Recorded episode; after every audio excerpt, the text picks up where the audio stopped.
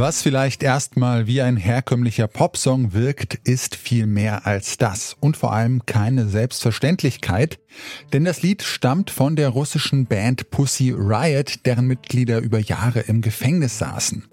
Frei war die Kunst in Russland in den letzten Jahrzehnten nie, aber wie geht es der russischen Kunst- und Kulturszene in Zeiten des Krieges? Das fragen wir unter anderem Pussy Riot selbst. Mein Name ist Janik Köhler. Hi.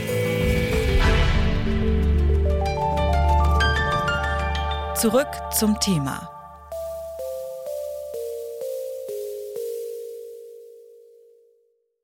...2012 stürmte die Band Pussy Riot die Kanzel einer Kirche in Moskau und hielt dort den sogenannten Punk Prayer, das Punkgebet. Infolge des Auftritts hat ein Gericht Teile der Band unter anderem wegen, Zitat, Rowdy-Tums aus religiösem Hass zu mehreren Jahren Haft verurteilt. Die Kunst steht in Russland unter Druck. Wirklich frei ist sie nicht. Seit Beginn des Angriffskriegs auf die Ukraine ist die Situation nur noch schwieriger geworden, wie Diana Burkott meiner Kollegin Jessica Hughes erklärt hat. Sie ist Mitglied von Pussy Riot und glaubt nicht, dass die Band in näherer Zukunft wieder nach Russland zurückkehren kann. I think it's impossible at all. And uh, we decide that if we stay in Russia, uh, we go directly to the prison because it's not only about Pussy Riot, it's about all the activists in Russia who speak louder against the war words.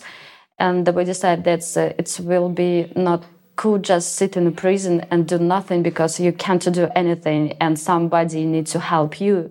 That's why we decide that we uh, can go out from Russia and uh, for changes about this war, you can do something inside Russia and outside of Russia. Pussy Riot haben sich also dafür entschieden, außerhalb von Russland gegen den Krieg zu kämpfen.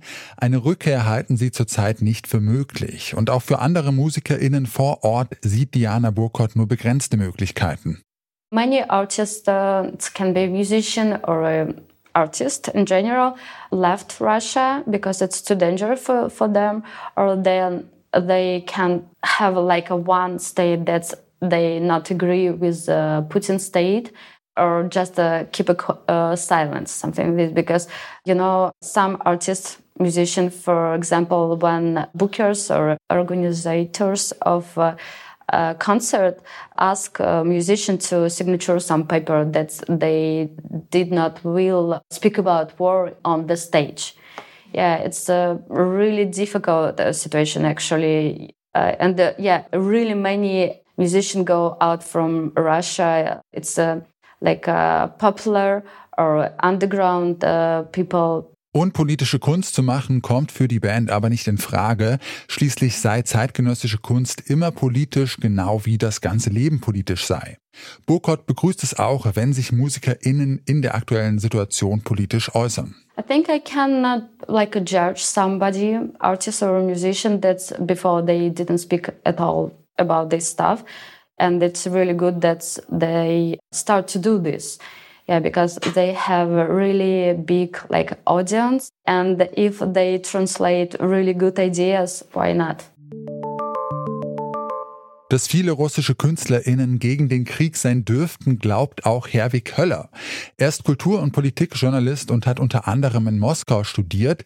Heute arbeitet er zu der Ukraine und Russland. Wegen der großen Angst vor Repressionen würden sich viele russische Kunstschaffende allerdings nicht öffentlich gegen den Krieg stellen, meint er. Er hat mir erklärt, wie der russische Staat Kunst und Kultur unterdrückt. Es gibt einfach Zensurmechanismen, die informell eingeführt worden sind, die so ziemlich genau gut funktionieren, unter Anführungszeichen. Also natürlich in unterschiedlichen Institutionen, in unterschiedlichen Regionen ist das sehr unterschiedlich. Also besonders hervorgetan hat sich hier in diesem Bereich zuletzt die Moskauer Kulturpolitik, was ja für sich eine ganz interessante Sache ist, weil Moskau dann für sich also von einem als liberal geltenden Bürgermeister regiert wird, aber eine FSB, eine Geheimdienstfraktion in der Moskauer städtischen Kulturpolitik eine wichtige Rolle spielt. Die haben, es gibt offensichtlich, also wir können das jetzt nicht beweisen, weil wir die Akten nicht gesehen haben, aber Vertreter sozusagen von Moskau städtischen Kulturinstitutionen berichten über schwarze Listen, die kursieren und die jetzt nicht nur Leute betreffen, die sich also offen gegen den Krieg deklariert haben oder die irgendwelche Petitionen auf Facebook unterschrieben haben, sondern auch irgendwie Leute, die offensichtlich in seinem Zusammenhang mit Kritikern des Krieges stehen. Und da gibt es einfach ganz banale Zensurmechanismen, wie wir sie eigentlich offiziell in sowjetischen Zeiten gesehen haben. Momentan sind sie sozusagen noch inoffiziell, weil sie einfach nicht kodifiziert sind und eigentlich in dieser Form, in der sie passieren, auch illegal eigentlich wären. Und haben sich diese Unterdrückungsmechanismen jetzt nochmal verschärft seit Kriegsbeginn? Also mein Eindruck ist, dass diese Mechanismen sich sehr deutlich verschärft haben und auch vor allem dieses Klima der Angst also viel größer geworden ist. Und es ist wirklich auch als Journalist momentan auch sehr schwierig, also mit Leuten zu reden, selbst die man schon lange Zeit kennt. Also das ist auch so ein, so ein neues Phänomen, auch in der Kulturszene, wo sich einfach Leute, mit denen man jahrelang ganz normal gesprochen hat und die normalerweise im Hintergrundgesprächen sehr vieles erzählt hätten, sich extrem zurückhalten und die Anzahl der Gesprächspartner, die auch selbst für Hintergrundgespräche zur Verfügung stehen, auch aus der Kulturszene ist ziemlich geschrumpft in den letzten Wochen und Monaten. Kritisch gegen den Krieg hat sich zum Beispiel der in Russland sehr populäre Rapper Morgenstern geäußert. Was würden Sie denn sagen, was können denn diese kritischen Äußerungen von populären Musikern bewirken in Russland? Also ich glaube, diese Rap-Szene ist jetzt äh, interessant. Im Prinzip, Morgenstern ist auch schon seit einiger Zeit in Dubai, er ist aus Russland geflohen, nachdem er Probleme bekam. Aber das, glaube ich, hat schon begonnen bei ihm im konkreten Fall vor Kriegsbeginn. Also ich glaube auch, man muss sich ansehen, welche Szene sozusagen da irgendwie sich äußert. Also ich glaube, diese Fans dieser Rapper waren grundsätzlich schon so von 95 Prozent immer sozusagen Putin-britisch eingestellt. Interessant würde es sein, wenn sich also Personen zu Wort melden, die so ein eine Putin-Wählerschicht ansprechen würden. Interessant fand ich in dem Zusammenhang auch, wenn wir ein bisschen jetzt Richtung klassische Musik gehen, auch diese eher relativ aggressive Reaktion auf dieses Schreiben eines Anwalts von Anna Netrebko, der Sopranistin, die eben österreichische und russische Staatsbürgerin ist, die über ihren Anwalt hat erklären lassen, dass sie irgendwie quasi gegen Kriege ist, aber ohne das jetzt wirklich zu spezifisch zu machen.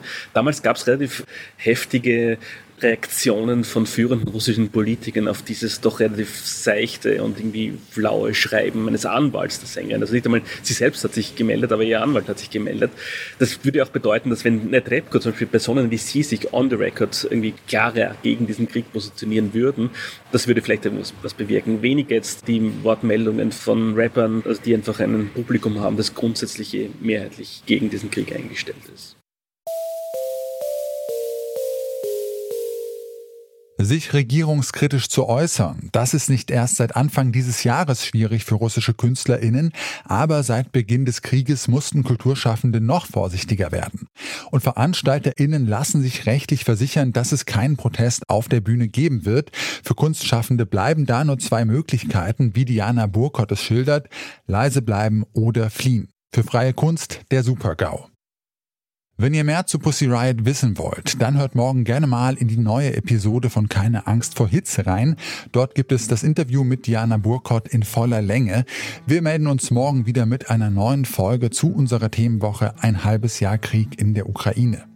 Für die Redaktion heute waren Lucia Juncker, Eleonore Grahowack und Alea Rentmeister verantwortlich. Das Gespräch mit Diana Burkott hat Jesse Hughes geführt und produziert hat Benjamin Serdani. Chef vom Dienst war Anton Burmester und mein Name ist Janik Köhler. Ich sag ciao und bis zum nächsten Mal. Zurück zum Thema vom Podcast Radio Detektor FM.